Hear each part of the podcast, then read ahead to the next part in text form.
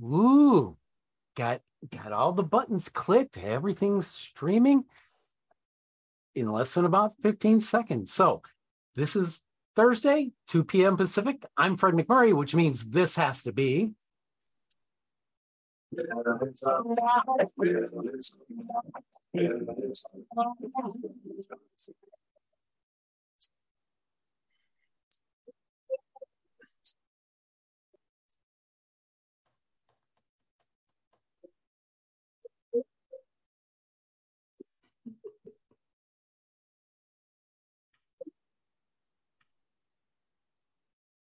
Ah, happy Friday Eve.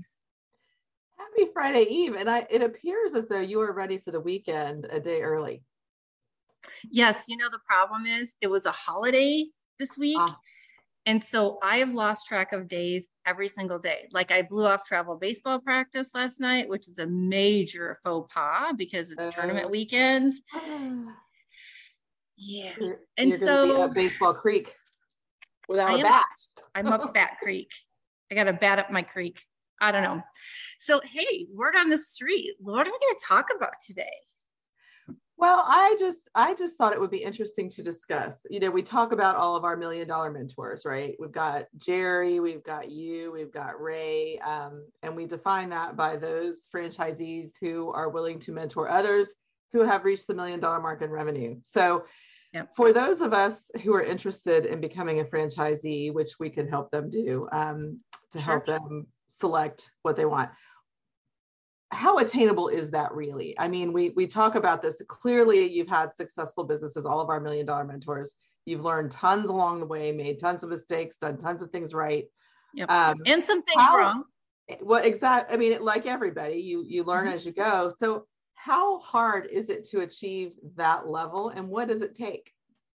Well, you know, it's interesting because I think, um, first of all, it's all about finding the right fit.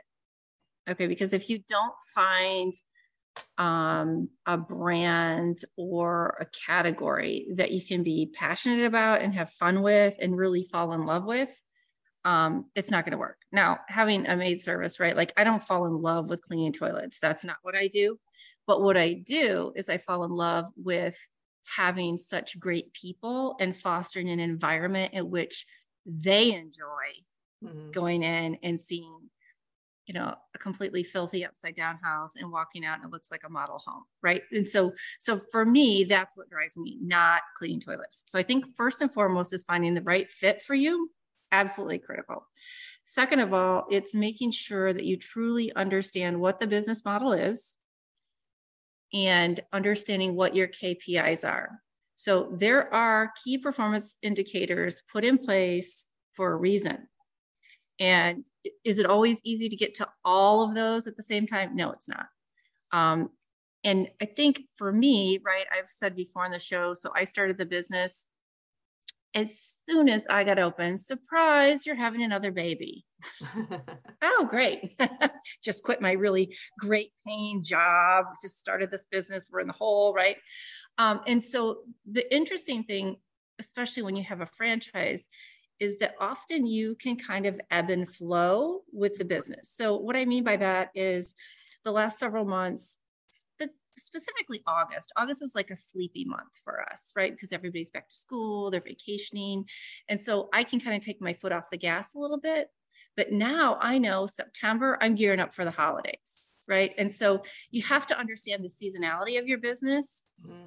You're not going to get, and when we say a million dollars, let's put this in perspective, right? Some brands you do a million dollars right off the get go because you're a restoration company and the jobs that you're doing are, you know, huge dollar jobs Right. My average job is like 178 bucks or something, right? So it takes me a lot longer to get to a million dollar mark than it would if somebody has a $25,000 average ticket. So right. you have to kind of put that in perspective. Mm-hmm. Um, so you have to know if you're a volume business or if you're going to uh, going to do several projects a year they're going to add up but the interesting oh, sure. thing too to me about your story is you mentioned having a baby right when you opened your business and so part of the history of your story and your business is that you did not put your foot on the gas immediately right you worked your right. business you grew your business but as your children got more independent yes. then you were able to really focus in so a lot of it you know is is franchisee driven, right? You can decide how many territories you want. Do you want a small one? Do you want to grow right. to multiple location? Sure. Do you want something that's high high ticket items that gets you quick quick returns, or do you want something that's a more of a volume sustained business, right? Right. It, and you know, Ray and I talk about this often too. Um, so when we started, I opened my business in 2007. And if everybody remembers what happened in 2008, 2009, yeah. hello, people are worried about how they're going to keep their house. The last thing they care about is whether or not it's clean. Right. Right. And so I did follow the model. I continued to dump good money at what I sometimes refer to as bad because you're marketing to people who have not the slightest interest in cleaning. They just want to keep a roof over their heads, right? right. But you're keeping the brand out there. Mm-hmm. Um, and so the the perseverance that it takes and the preparation that you need to have and as ray and i talk about you know begin with the end in mind and make sure that whatever they tell you you need to have in terms of liquid capital for that first year double it because you don't know. It's like the people who opened a business in 2019 guess what? They went through two years of covid Right. Who would have still guessed? going through. Yeah. And, and then a recession on the horizon, you know, or in the midst of. Yeah. Yeah. So. We, we don't know. So do I think that everyone has the opportunity to be a million dollar owner? Absolutely. There are weeks that I worked 60, 70 hours a week, just like I did when I worked for corporate America. And now there are weeks that maybe I work 15 to 20. Right. Now I know, again, for me, if I wanted to go to my office 40 hours a week, I would drive them crazy. A like my office manager would be like, you need to go. Mm-hmm. Um, but B, I could really invest a lot right now and in in relatively short fashion make an impact to hit the $2 million mark. Mm-hmm. But I've got teenagers. I've got a girl who's going off to college next week. I have a freshman who's got some situational things that I need to be in touch with. And so there's a lot of different things that, you know, as an owner, you can decide, you know, how important is a million dollars? And what does that mark really mean to you? Mm-hmm. and what's the cost to your work life balance right? It's jerry's in a great situation we talk all the time because his kids are older and they've now stepped in to help him run the business. Mm-hmm. that's amazing. So for jerry to hit, him hit a million dollars it's a piece of cake right? Ray he's got i've got four territories ray's got a giant territory. It's all you got to really consider where you're at to determine how important that million dollar mark is and what you're willing to give up. But right. hard work and perseverance, if you don't have those, forget it. It's not going to happen. Yeah. So for our viewers, if they have an interest in becoming a franchisee, we can both help you find the franchise that's right for you, the right fit franchise, totally. or we can mentor you through those first few years and help you really not make the same mistakes that some of our mentors made. So if you're interested in any of those um, conversations with our million dollar mentors, you can email us at your dream at pillarsoffranchising.com. Up next, we've got a really exciting guest. He's been on the show a few times. We can't wait to get him um, on and interview him. But if you have questions during the show, don't forget you can call 323 580 5755 and we will do our very best to have our guest and or mentors answer your questions. Awesome. Hi, it's Mike Buller. I'm with the Link Local Network. We're in downtown Chicago at the Doubletree Hotel at the Elite SDVOB, Service Disabled Veteran Owned Businesses National meeting. And we have the privilege of talking to Mr. Larry Broughton, who was a keynote speaker at the luncheon this afternoon. And you need to know this guy. Not only is he an author, but what a fascinating story and an inspiration to not only the attendees here, but a lot of different people. Larry, thanks for sharing a little bit of time with us, huh? Thanks, Mike. So how we doing the cocktail party so far? The cocktail party's awesome. That's what I think. and that, folks, is how long I've been interviewing Larry. So I'm really happy today to have him and Ray be able to talk about veterans outreach because obviously I was the guy that was shaking behind the camera. So, you know, it is what it is. But at this point, Ray, I'm just going to kind of be like a MacArthur and let you talk to Larry. Fade away. Well, welcome back to the show, Larry. We were just reminiscing a little while ago before the show. Uh, you were one of our first guests when we were strictly audio, and one of our first guests when we switched to video. So, wow.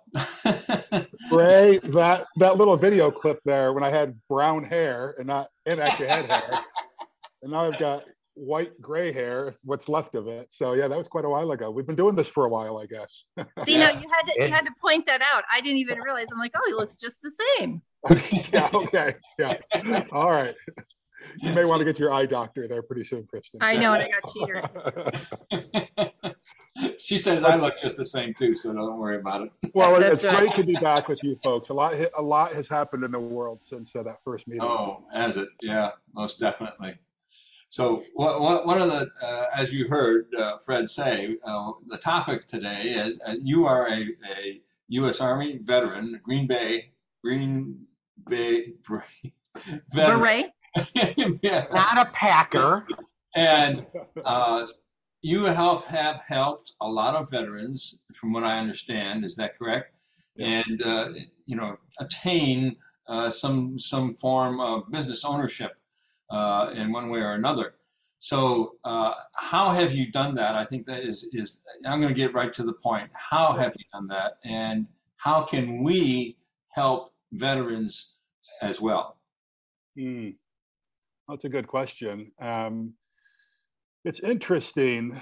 Uh, you know, there's a little bit of pre pre-show chatter. Um, you know, before any of these recordings or podcasts or shows go live, there's always a little bit of making sausage behind the scenes, and we're always talking about what's going on, right? And um, and you know, I think it was Kristin who referred to it uh, earlier. Somebody did. I don't know if it was Kristin or Elizabeth had mentioned about um, persistence, right? And I think one of the key elements to, I hate to use this word because it gets misused, I think, uh, but success, let's just use that word for a, for a second, um, in the entrepreneurial community, in the business community, is, is tenacity. Yeah. And um, I always like to remind people that tenacity eats talent for lunch. There's I a like lot that. of there's a lot of very talented people that are out there, whether it's in sports or business or academia. But when the going gets tough, they quit. Yeah. Well, the thing about folks that have been in the military, now don't get me wrong, there are a lot of veteran imbeciles that are out there, just like there are imbeciles in every community, right? But for the most part, um, veterans have been tested. They know what it's like to grind through something just because it's got to get done. Mhm. Oftentimes, I see with startups, people just flat out quit when the going gets tough. Mhm. Um, and I'm not saying I, I'm not one of these believers who think that you know never, never, never, never quit. You, you hear that mantra, right? I, I'm not a fan uh, of, of that because we don't know what's going on in people's lives. Right. I'm not suggesting that people drive their life off a cliff. Um, but I do think there's a difference between quitting and saying enough is enough, right? So veterans do possess some leadership experience. They know what it's like to be on a team, to participate, to know that, you know, by all of us working together, we can outmaneuver, you know, outperform larger um, enemies, units, whatever. And those larger Mhm. enemies and units in the entrepreneurial space might be a competitor open up across the street. Right. Mhm. So we have to be tenacious. And I think that veterans can be tenacious. Now, how do we help more of them become business owners? By letting them know that they've got the goods. Here's one of the things that I've realized by running in this veteran space for a long time, and I have probably mentored, I, I do need to do a count, but it's probably been close to a thousand veterans directly Wow. to get them into business ownership, right? Now, I've spoken to tens of thousands of them at veteran entrepreneurial conferences where I met, you know, um, Fred and Mike the, the 1st Mhm. time. Um, so who knows? I don't know what that number is. You know, it's uh, it's big, Mhm. but um, there are a lot of veterans who don't think that they've got the capacity to be Hmm. a business owner. You know, you because many of these folks haven't, they've never been to, they think I've got to have a college degree, Right. or maybe I didn't score at the top of my class in- in high school, or I Mhm. don't have the finances to do it. But the truth is, if you've got the tenacity and you've got some modicum of, of intelligence, um, and I'm not talking necessarily high IQ. In fact, I think Right. EQ is more important than IQ when it comes to Yeah. business ownership. Yep. Then you can do it. But as the conversation that just happened with uh, uh, Elizabeth and Kristin is, it's finding the right fit. Mhm. Yeah. You know? I think that's where franchising, don't you agree? Franchising, if if somebody doesn't have the creativity, let's say, or yeah. really a specific direction that they want to go. They know they they want to be their own boss, right? But sometimes franchising is the answer for people like that because I was one of those people yeah, who totally. knew I wanted to do something, yeah. but I didn't know what the heck I wanted to do. Totally agree with you. Listen, um, I think that sometimes people get confused between business ownership and entrepreneurship. Mm-hmm. There are entrepreneurs who are franchise owners, they're business owners, but yep. you don't have to be an entrepreneur to be a business owner. That's right. This is where franchising comes in. Franchising, if you think about it, is if it's done right. Now, there are a lot of franchising that I've done analysis on um, are bad. They just are really mm-hmm. bad. Yes. But the best ones are a business in a box. Mm-hmm. You buy the systems, you buy the SOPs, you buy yep. all of the hard work has been done. Not that's not true. All the startup work has been done for you, right? right, right. Concepting, branding, who's my who's our ideal uh, client avatar, all those types of things have been done yes. for you. Now the hard work is doing the hard work. Right? That's right. And that's another thing about veterans. Veterans know how to do hard work. Yes. Well, and sometimes it's it's taking all those parts that they give you and putting them together, right? So I have sure. a touch of this ADD thing going on that I didn't realize I had. Mm-hmm. And so they would say, okay, well, here are your KPIs, here's here's marketing, here's this, here's that, here's this. And it takes a while for you to be like, okay, well, let me kind of put it all together and figure out how to make it work. And I think that's where having people who can mentor you, who've been there before, who can associate with, uh, I'm going to say associate with you and say, I get that, right? I've been there. So of all these pieces you have to keep track of, here are the most, the three most important parts. And when we get that down, then we bring in number four and number five, right? Well, I think having analyzed hundreds of, of, franchises, the ones that I see that serve their franchisees the best are those that encourage them to get mentors and to be in masterminds. And yes. it's not just about, hey, make sure that you're paying me my damn royalty and franchise I, fees on time. Yeah. You know, yeah. because they recognize the better humans that they create, the better business people they create, the better leaders they create, the more money they make. Mm-hmm. Totally. Yeah. You know, and so they have to put that stuff, the professional development stuff needs to come first and the yep. money is going to come after for them. And frankly, the, the sticky factor is going to uh-huh. increase, right? Well, you know, that's that's so interesting because I think about the people who are really good at following directions, they're really good at executing. But when you talked about IQ versus EQ, mm-hmm. and you talk about some of the issues that Karen and I always talk about about being able to get and retain people those are critical parts that your franchisor they're often they don't teach you hr skills Mm-hmm. right? They don't give you professional leadership development in that way, right? They're going to teach you things that are going to drive your metrics, AKA feedback into the animal, right? Via royalties and whatever else. Mm-hmm. But all these other parts, I'm glad to hear that you also agree. I mean, getting a mentor, having a life coach, whatever you want to call them, mm-hmm. really does make a difference for people. Yeah, yeah. yeah. Well, I believe I'm what words have meaning, right? I'm big on sometimes semantics, right? Coaches are different than mentors. Right. Right. Coaches, like you got a batting coach. This coach is going to teach me how to bat, right? A mentor is not so concerned about your own personal agenda. Mm-hmm. A mentor is available, should be available when you need them in a variety of, of things. A mentor wants to see you succeed in everything that, that you mm-hmm. do. And I do believe we need both, right? Yes. But also, I think what I've seen with every business owner, not every, almost every business owner, almost every franchise owner, almost every entrepreneur, is that they rely too much on the feedback of friends and family, um, good and bad, but mm-hmm. by the way.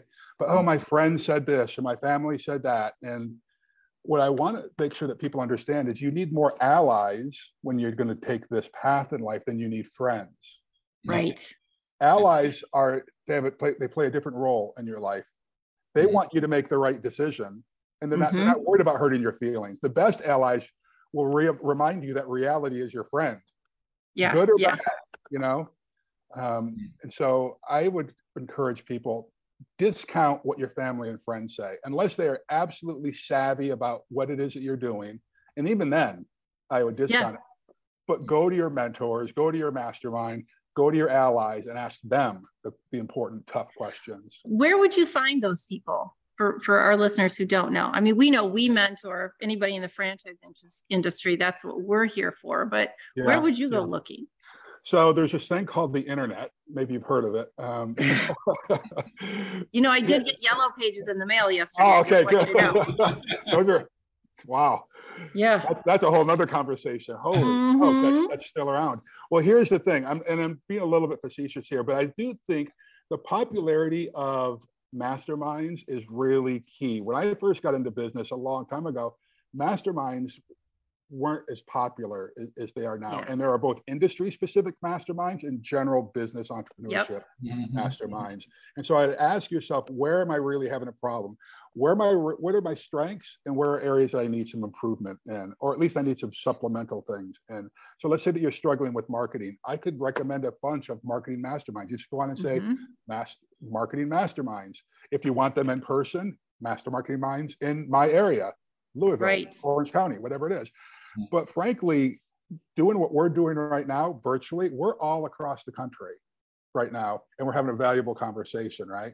People yep. have gotten really good at doing running masterminds virtually. Mm-hmm. I don't think these will ever replace the personal connection of walking through someone's, if it's a physical brick and mortar unit, walking mm-hmm. through that. Um, but I would just do an internet search either on industry or entrepreneur or specific functions where you're yep. needing some help on. So that's number one. But number two, start talking to your competitors. And I'm serious about this. Talk to totally. your competitors. Mm-hmm. I don't know why we think that we shouldn't be talking to the competitor down the street or in the neighboring town. Mm-hmm. I've got a mm-hmm. really quick story I want to want to share with you. I've got a former client who was a veteran who owned a business, and I'm, he may be watching, so you know who Good. I'm talking about, but I'm not going to use his name. Um, but he was in an industry, and he had four. He, there were four businesses in his town the, that did the same thing. Right. So he had three competitors. Mm-hmm. And I was saying, dude, you need to get out there and talk to these folks about some collaboration. Let's do some joint projects together. Yeah. Because you're going to reach people that others aren't, whether it's price, whether it's services or whatever, but you guys compete against each other. And for three years, my business partner and I were telling him, you need to go meet your competitors. Well, finally, the number one competitor in the marketplace, his facility burned down. Mm. okay. Now, this buddy of mine, who is the client, this, this client, he was number three in the marketplace. Okay, there were four of them. He was number three in the marketplace as far as size. Mm-hmm. Where where did number one send his business, all of his clients, to number two and to number four? All of a sudden, those two businesses who are his competitors, now there's three competitors in the marketplace, Mm. His other two competitors got all of number one's competitors, and he got zero.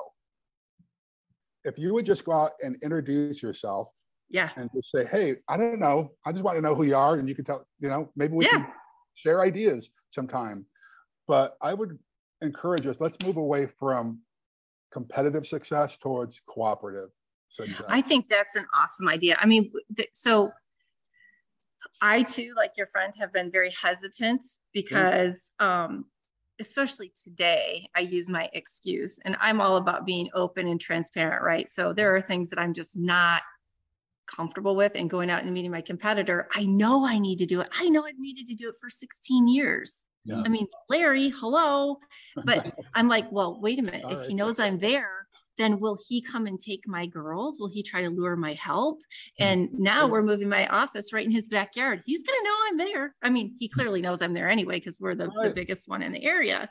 But it's like so eh, and, and I'm afraid I'm going to walk in there and be like, "Hey, I'm Kristin from Molly Maid," and the door's going to go bam right in my face. well, maybe he will, but then the question is, what do I need to do to make sure that he doesn't do that?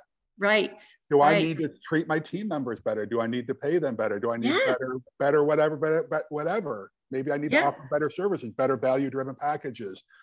Yeah. Right. Because that's, I, th- I think you're right. I think it's a common fear because people like, oh my gosh, what do I now need to do? Yeah. Right? But maybe it makes us all better, right? Maybe I see that's that that, that that guy doesn't have it. He, he, maybe he has an edge on me, but it's something I can outmaneuver, right? All right. So you're right. So when I when I got into martial arts hundred years ago, Um, I was that kid that when I was a white belt, I didn't want to work out with the white belts. I wanted to work out with the green belts. When I was a green belt. I didn't want to work out with the brown belts. I wanted to work out with the black belts. Well, why was that? because they were better than I was. Yeah. The better they were, the, the quicker I was going to get better. Right. Uh-huh. think we, we need to look at our business, our businesses the same way. Yeah, absolutely. Let's become world class. Well, you don't become a world class athlete by working out with the junior varsity team. I think that is great advice.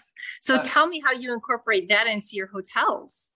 Yeah. So um, I go out and I stay at the best hotels I can Mhm. whenever I can. I look at what they're doing. Um, when the pandemic hit, listen, I, I, my father used to say, "Do as I say, not as I do."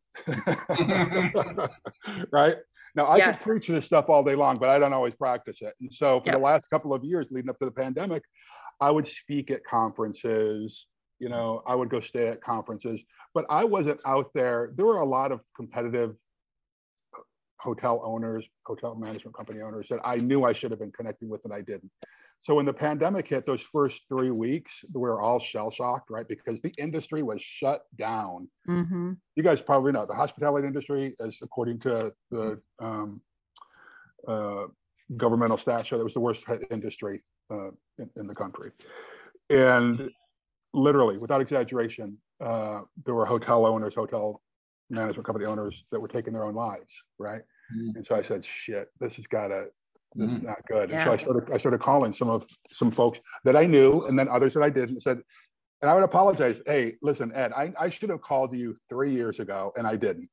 Mhm. But there's no better time than now. I just want you to know, I'm here. If you ever want to talk, obviously we're not going to swap, you know, strategy because that's you know collusion. But crying out loud, we need to stick together on, on Yeah. this. And if I hear about any governmental programs that are going on, or if I'm hearing anything, I'll share it with you. And if you want, you can share it with me. But here's my cell number. Mhm. You got to humble yourself and just do it. So that's what I'm doing. And I swear to God, there were some some of these hotel owners and hotel management company owners that were huge. I, if I said the name, you would know them.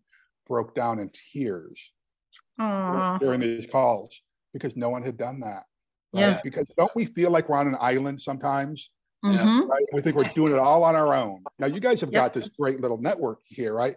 But honestly, most business owners, most entrepreneurs, they feel like they are carrying the world on their shoulders, right? And so this is what I love. This is why, like, when Fred calls and says, "Hey, will you be on the show?" Yes, because we need more of this kind of stuff, right? Mhm. We need to be talking. We need to be reaching out to each other and serving other people. And I, I just think Absolutely. we serve first. How about that? Let's love and serve first. If we would just do that, we would see our bank accounts grow. We would see our fr- number of friends grow. Oh yeah, for So- sure. Yep. So, Larry, Larry, I'd like to ask you the question: When you had you had your career in the military, obviously, and then you got out, why did you get started in hotels? It I must had have been no the great else to go. The great accommodations in the military, right? They Yeah, inspired yeah. you. Well, I'll tell you, I was in special forces and we are treated better than a lot of people. So, but yes, that's part of it. No, honestly, um, it leads to the reason why I wanted to get out of the military. I loved what I did. Um, I didn't spend a day, with the exception of basic training and some of the schools I would go to. I didn't spend a day in the conventional military. My entire career was in special forces, right? And it's a lot different than the traditional military. It was first name basis, and we'd walk around with our hands in our pockets and long hair and that kind of thing. Um, it was a different experience than most conventional units. But after Mhm. traveling around quite a bit and being on deployment a couple of times, um, I thought, I'm really interested in this political science aspect Mm. the foreign policy issues that are being, you know, going on in, in the world. And so I thought, well, let me get out. I think I want to go to school for this because um, I moved out of my parents' house when I was 17. I was still a senior in high school, worked for a few years, then went into the military. Mm. Um, I barely graduated high school. It turns out I'm dyslexic. I didn't know that at the time. Mhm. Um, and that's why I barely graduated. I mean, I bar- barely read. Yeah. Younger. I Mhm. mean, an avid reader, highly educated now, um, but I didn't know how to learn. Right.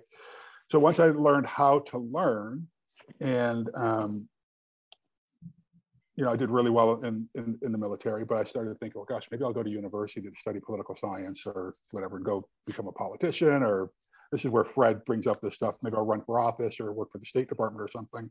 Hmm.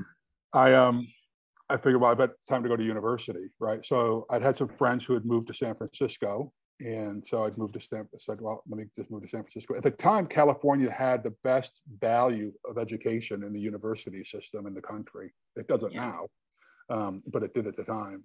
And so I moved to San Francisco to go to school. My first job that I got was at, at a making five dollars an hour was as a night auditor at a little no-tell motel in the Mm. Tenderloin in San Francisco. It was gross. It was disgusting, um, but it paid the bills. You know, Yeah. and after being there for a few months, an investment group came in to buy the place, and the, with the goal of making it, you know, one of the first boutique hotels in the country. Mm. Um, I was kept on um, as a manager with only a few months experience in the in the industry, but I was frankly the only functioning alcoholic there. you know? Um, Were you it down was- by Haight and Ashbury or what?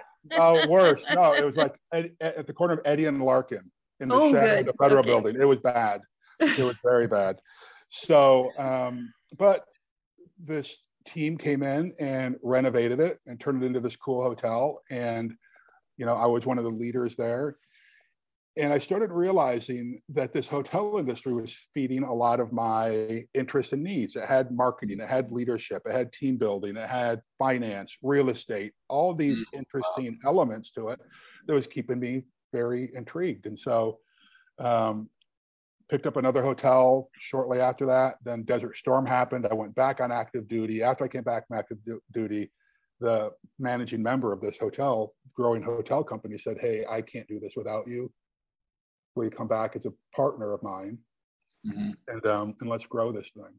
Wow. So so we did. It's not like I went to school for hospitality or Mhm. you know, I grew up thinking, oh, I want to be a hotelier. Um, Sure. I, I knew I wanted to do something, um, and this was meeting all of my needs. You Yeah. know, yeah. and um, so we picked up 14 hotels in a 14 year period, and then I realized, and here's something that folks should realize: I had this epiphany that I was the number two person in this organization. And I knew I was never going to be the number one person in the organization. So, the way I describe it, I was a primary leader stuck in a secondary leadership role. So that was my right? And so, and we need to we need to know this about ourselves, right? Yeah. And you don't know that unless you stare at your navel and you do some journaling and you talk to people about, hey, how do you view me, right? Mhm, And mhm. so it was at that point that I said, I, I, dude, love you. I'll remain a partner in the company. I'll help how I can, but I've got to go out and do my own thing. Good Yeah. for So- you. So I But you. So know, that, made, that made you strive, though, didn't it? It course, made you- yes. Yeah, it, it, it, it drove you. yes. Yeah. Yeah. Well, drive is one of those things. It's like tenacity. You're not going to go anywhere until you pull, you, you move that gear out of park and put it in the That's drive. right. you know? Yeah. So, you, so you pulled up your bootstraps, and how many hotels do we have today? Well, now after the pandemic, I'll tell you this: pre-pandemic, we had over 20. Okay. We have four today. Oh, Okay, so through termed out management agreements, handing some back to the Mhm. bank, it's Mhm. been rough. It, I has been bet. absolutely rough. One of the conversations that happened earlier, I don't remember what was prior to the show starting or during the earlier segment, was you know cash flow. Mhm. You know, in the old days, when you would do your working capital reserve, when you're putting your business together, you might think, oh, I'll have whatever it is. I'll budget for six months working capital reserve. Do you know what the average company has in working capital reserve and free cash flow? How much? 28 days. That's, that's the average. yeah, the that average, sounds okay? about right. Yeah. Uh, Yeah. I had six. I had six months. All right, for, Mhm. for the company, but I knew by all indicators. Again, I'm a kind of armchair political scientist. I watched what was going on, and there was no way that we're going to do this 30 day, 60 day, 90 day. I knew this was going to be a long Yeah. thing, Yeah. right? And so, but who? But even when you think we're going to hit a recession, and okay, business is going to drop off by 40 percent Mhm. who budgets a hundred percent cut in revenue? No. Never. Mm-mm. Never do that, and for a sustained period of time, Mhm. right? And so I had to make some tough decisions, and we we Sure. furloughed, I think, a total of sixty or laid off sixty-seven percent of our workforce. You know, we had a couple thousand employees. Yeah. Um, and um, it was very, very difficult. So now, where are we today is probably the follow up. Well, we're in the rebuilding stage. We're out raising capital to go out because right now, as tough as it is, because the word recession was used earlier, let's be realistic, it's a depression. Okay. Mhm. If you start looking at indicators. Um, but this is the time when businesses who have sustainable, they just go on for a long, long time. This is when these businesses are launched. Right. Recessions and depressions are the time to actually put your button gear and go into acquisition mode. And so Yep. that's what that's what we're doing right now as we speak. So I'm here in Louisville right now. We're looking at hotel. Mhm. Awesome. Um, and Yeah, so we're yeah. we're we're on the road. So to- to buy Larry, property.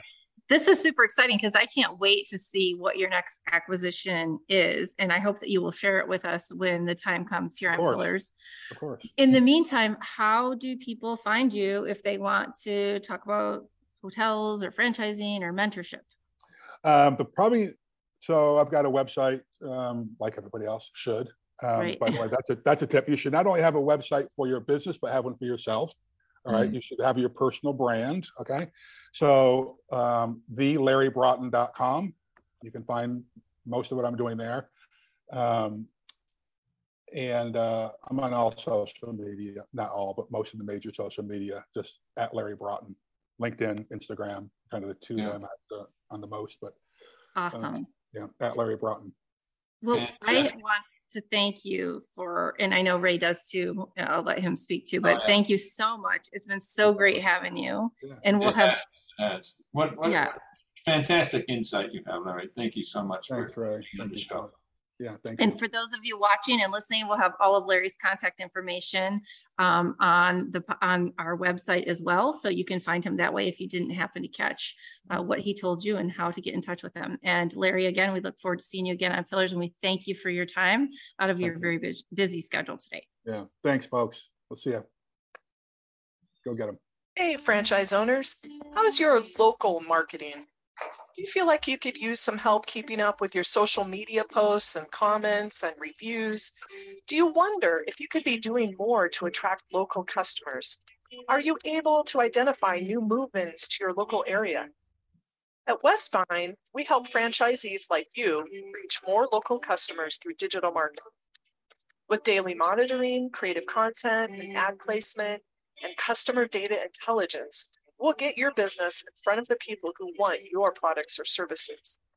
We also work with franchisors who need an agency to handle the digital marketing for all of their locations. If you're ready to reach more local customers, give us a call at 805 265 5440 or visit us at westvine.com. That's 805 265 5440 or westvine with a Y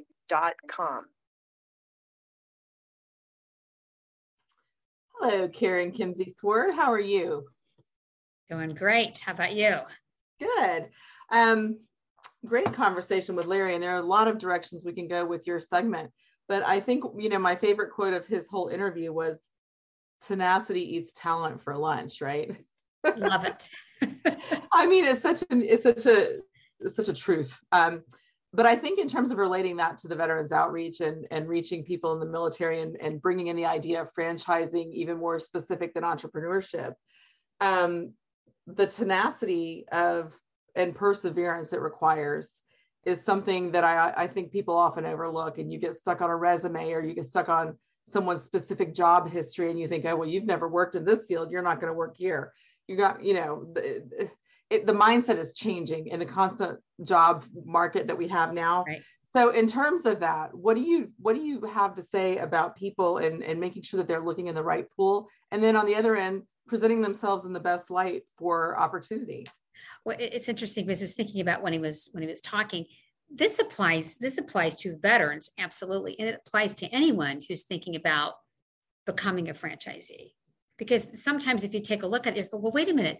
A lot of what I do, how does that really transfer over?" And then some people might not then even go down that path because they think that they don't have that specific experience. So I think as far as like the translating, if you think about someone looking for a franchise, right on the franchisee side, you think about like the whole the whole tenacity piece, and and it's really taken a look at um, I think the skills the skills that you that are needed to become a franchise, a franchisee. He mentioned a few. You know, even when you talk about the whole the tenacity piece. I mean, part of the tenacity, part of the per- perseverance piece is is kind of a mindset, right? It's a mindset of okay, I've got to get through this. I've got to figure out what I'm going to do with this. It's asking for help. He talked a lot about the whole mentoring getting someone to mentor th- you through it figuring out how can you take those skills that you have and actually communicate that to a franchisor or even how do you how do you how do you even know how you can transfer your skills to buying a franchise? I think that's really i think those are some things that are really important. Well what what kind of advice so if you're looking at a candidate who wants to be a franchisee right. um, if i'm self-analyzing what what skills would i need to possess in order to take that path? Well, when you think about, you know, what fr- I think what franchisors are looking for and what someone, if you're thinking about being a franchisee, there's several things, and he mentioned them. One is, can you can you follow systems and procedures and the processes and rules? I think that's really important. If you have that that ability to do that, And if you have some, even if you don't have experience, is that also part of your DNA as well?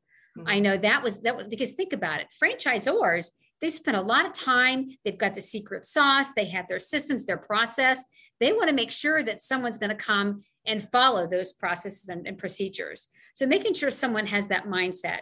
Second, it's the leadership piece. Uh, there are a couple parts to leadership. A lot of times people will talk about leading others. You know, well, how do you lead others? How do you lead teams? And that's really important. Second thing is, is can I lead myself? Do I have that self-management, self-leadership piece? Because if you think about it, you're out there by yourself. And so, how do you do that? And how do you self manage and how, how you self lead? And also, a key piece is can you ask for help too? And I think right. you talked about that. That's really important. So, those are, well, those are a couple things. Well, and I think those are huge. And when, when we're looking at, since we're talking about um, veterans today and how they fit into the franchising space, those are so many qualities that that most military people possess. So they know Absolutely. how to follow a process, they know how to follow a system, they know how to how to be led, and most most of them know how to lead so you know when you look at transferable skills it may not necessarily be something that a, a new a new civilian coming out of the military is going to think of right off the bat. But when you look at all those skills that you've learned throughout that military and you learn how to really manage stress and, and perform under crisis. Right. so when you get in a position like a, a recession or a depression or a, a pandemic exactly. You're not going to all, all the above. Yeah. trouble, right? Yeah, right, exactly, exactly. And then I think you know we talk about again. I think these all kind of follow. There's the tenacity. There's the the, the commitment and the discipline. I mean, you mm-hmm. think about veterans, and I think about that discipline piece, and they are very disciplined. They've had to be, you know, because many of them are in very kind of um, dangerous situations. They have to make sure they have that physical, that mental discipline. And we all know in franchising, that's a key that's a key piece uh, to, to keeping things on track, right? There, there's going to be ups and downs. So it's having that discipline to make sure that kind of weathering it, as you mentioned, the pandemic and all that, and how you can how you can really uh, weather all of that. And again, I think you're right. They don't think a lot of veterans coming out don't don't think about some of those skills and how they can truly be transferable. Absolutely. You know, my my ex-husband was military and was not on the radar whatsoever. My dad uh, was a Vietnam era vet and he went to law school and became a lawyer, eventually owning his own practice, but that was not on his radar. So I think it's something that maybe if we introduce it earlier in the process would be very valuable. And, and to shift the conversation just a little bit, I think in terms of not, you know, we always say franchise is going into business for yourself, not by yourself. But when we have a team of pillars, they, you know, uh, Kristin and um, Larry touched on mentorship. I mean, that's that's a lot of what we're all about is mentoring you through the buying process, but then also once you do buy a franchise location, mentoring you through the early stages of growth. So so Karen, what do you think about how talk about how important that is to have somebody you can rely on as a sounding board and a, and a person to to give you some of this advice that you're not going in blind? It's interesting. So many times we go into things and we don't know what we don't know. Mm-hmm. And even by someone walking along your side asking you questions, a mentor doesn't always say, you know, things like, you know, you're going to do this and you're going to do that. They're there to kind of walk along with you, walk beside you. And, and I think that's really important. And even if you understand some processes and you understand certain things, someone needs to be, you know, they even almost need to remind you of, now remember this, and this is how this translates. And it's just so important that you're there to be open and be coachable. And because that's where you're gonna you're gonna not step in as many holes as you would. And that's why it's really good to have someone kind of walk walk alongside you.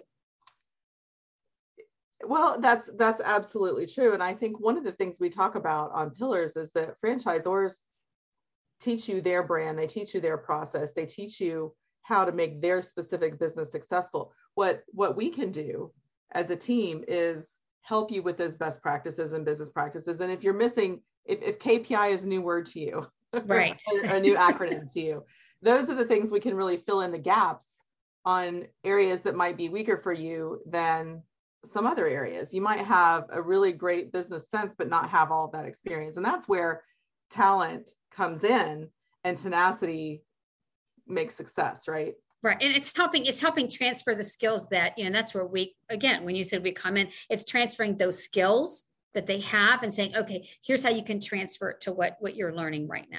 Mm-hmm. Absolutely. Mm-hmm. Absolutely. Well, Karen, thank you so much for your insight on this. I think there were a lot of takeaways. It's a, it's an interview we could probably watch more than once with Larry. Um, lots of topics were covered. So hopefully we were able to sort of nail a few actionable items down for our viewers. Um, and I appreciate all your time and energy. Thanks. All right. We will see you next time and stay tuned. More coming up. As usual, thank you for joining Pillars of Franchising. We appreciate every single one of you. Um, we want to give a shout out to our sponsors, the Titus Center for Franchising at Palm Beach Atlantic University. You can find them on the college's website. Also, Franchise Show 247, which can be found at franchiseshow247.com.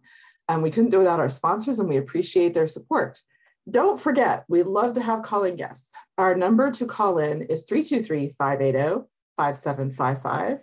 That is 323 580 5755. If you have questions for our guests or for any of our million dollar mentors, we welcome you to call in at any time on the show. We will do our very best to answer your calls. Stay tuned. More coming up.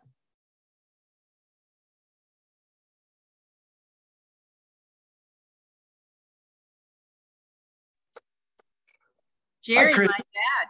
I pulled in Elizabeth. I'm like, quick. and then the screen started popping up, and I'm like, go away, hit escape.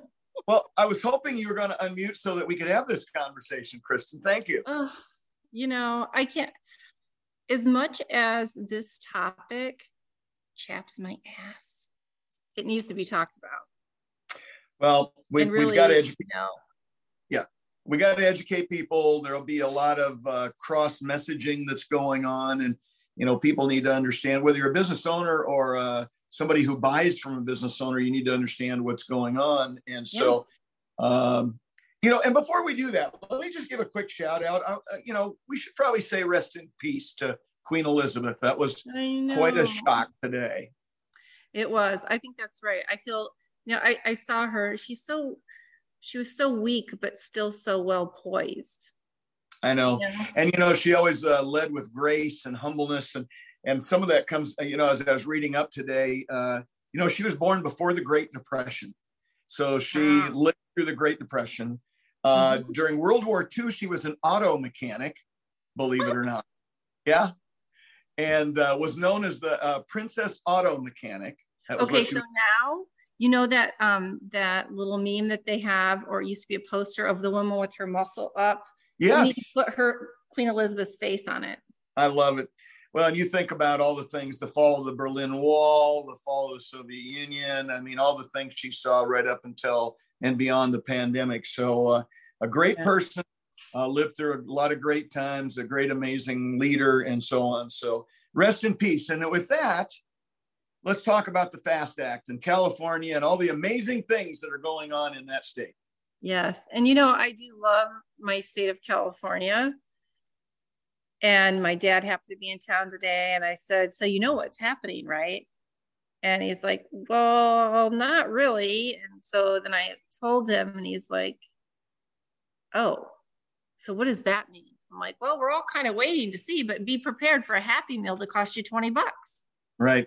Right. You know? So so let's review for our listeners that weren't here last week. So the fa- it's called mm-hmm. the FAST Act, and it was signed into law by the governor in California uh, last week.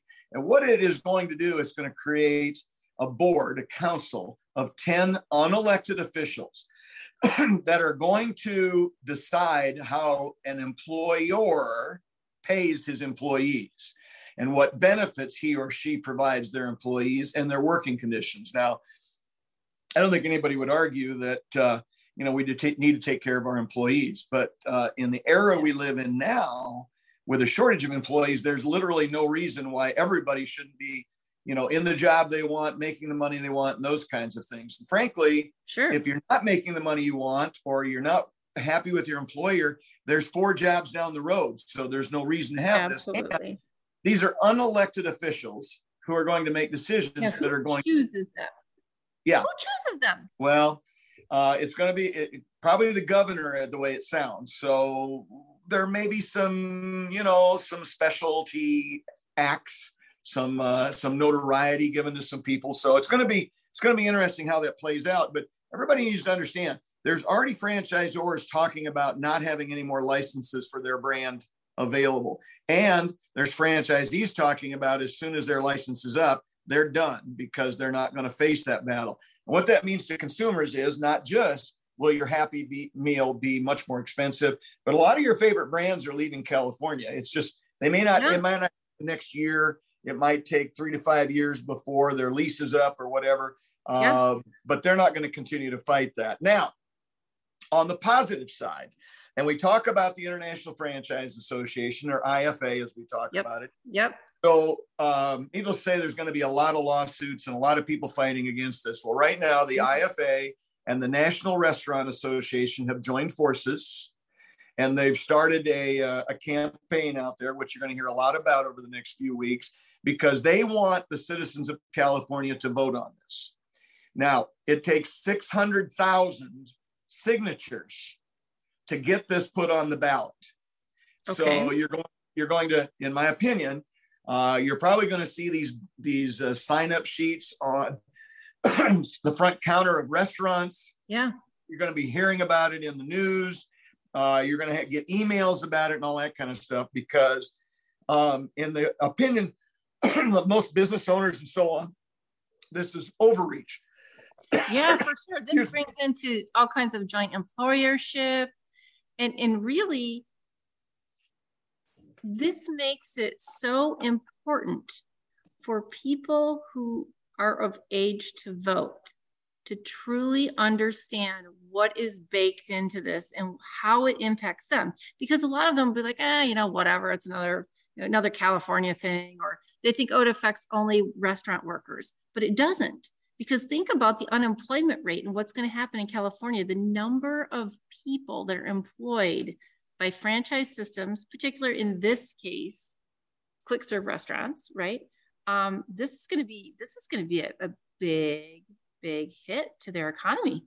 Well, it will be, and uh, the people who got this in place and did all the work to get it put into law are, I mean, we're already talking about taking it out to every business in California. So it's it right now it's only fast food, but it's going to go to other areas and potentially other states as we talked about.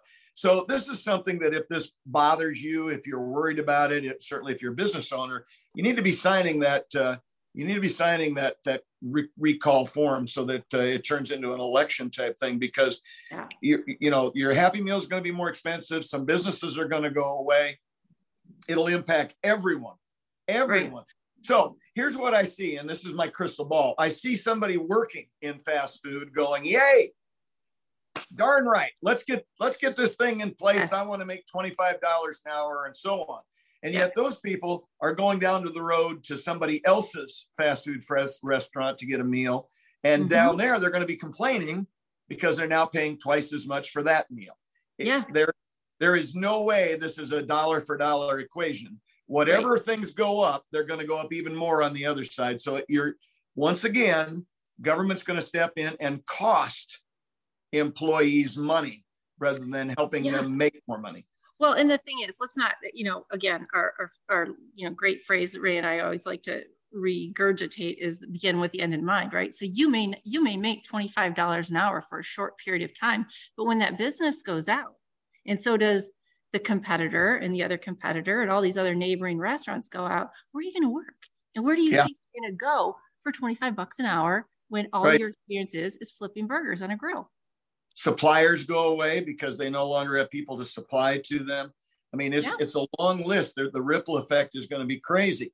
So now, Kristin, as we always do, we need to turn this around a little bit, right? That's right. So we've gotten the word out. We've let people know. Uh, you can reach out to IFA, National Restaurant Association, if you want to.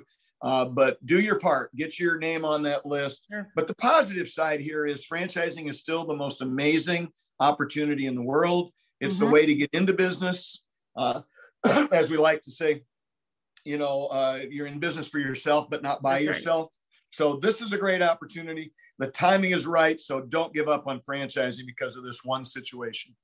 I agree, Jerry. Thank you so much. As always, we appreciate your insight and the time you spend getting ready for this uh, podcast. And we'll look forward to talking to you again real soon. Thanks, Kristin. Thank you. I am Elizabeth Denham, the Chief Content Officer for Pillars of Franchising. And I'm telling you that um, because I am always looking for people with a great story in the franchising space. If you have a great story that you would like to share either in the magazine or on the show, you can fill out our contact form on pillarsoffranchising.com. Also, while you're there, be sure to subscribe to the magazine. Um, you can choose all of the services that you might be interested in if you're looking to buy a franchise, sell a franchise, become a franchise, if you need mentorship, and if you need to get the word out about your business, we have a lot of a uh, variety of sponsorships for you. So be sure to visit our website, like, subscribe, and share this show. And we appreciate every comment and every engagement that you offer. Um, so be sure to visit our website at pillarsoffranchising.com. I want to thank everybody for joining us today on the show, especially our guest, Larry Broughton. And please be sure to like, share, and comment on this episode as well as any others that you happen to review. Thank you to Jerry Akers and Ray Pillar, our Million Dollar Mentors, Karen Kimsey Sword, our mentor mastermind, Fred McMurray and Elizabeth Denham, our producers, and I am Kristin Selmeczy. And together, we are your resource for franchising success. And remember, this has been Pillars of Franchising, and the dream starts here.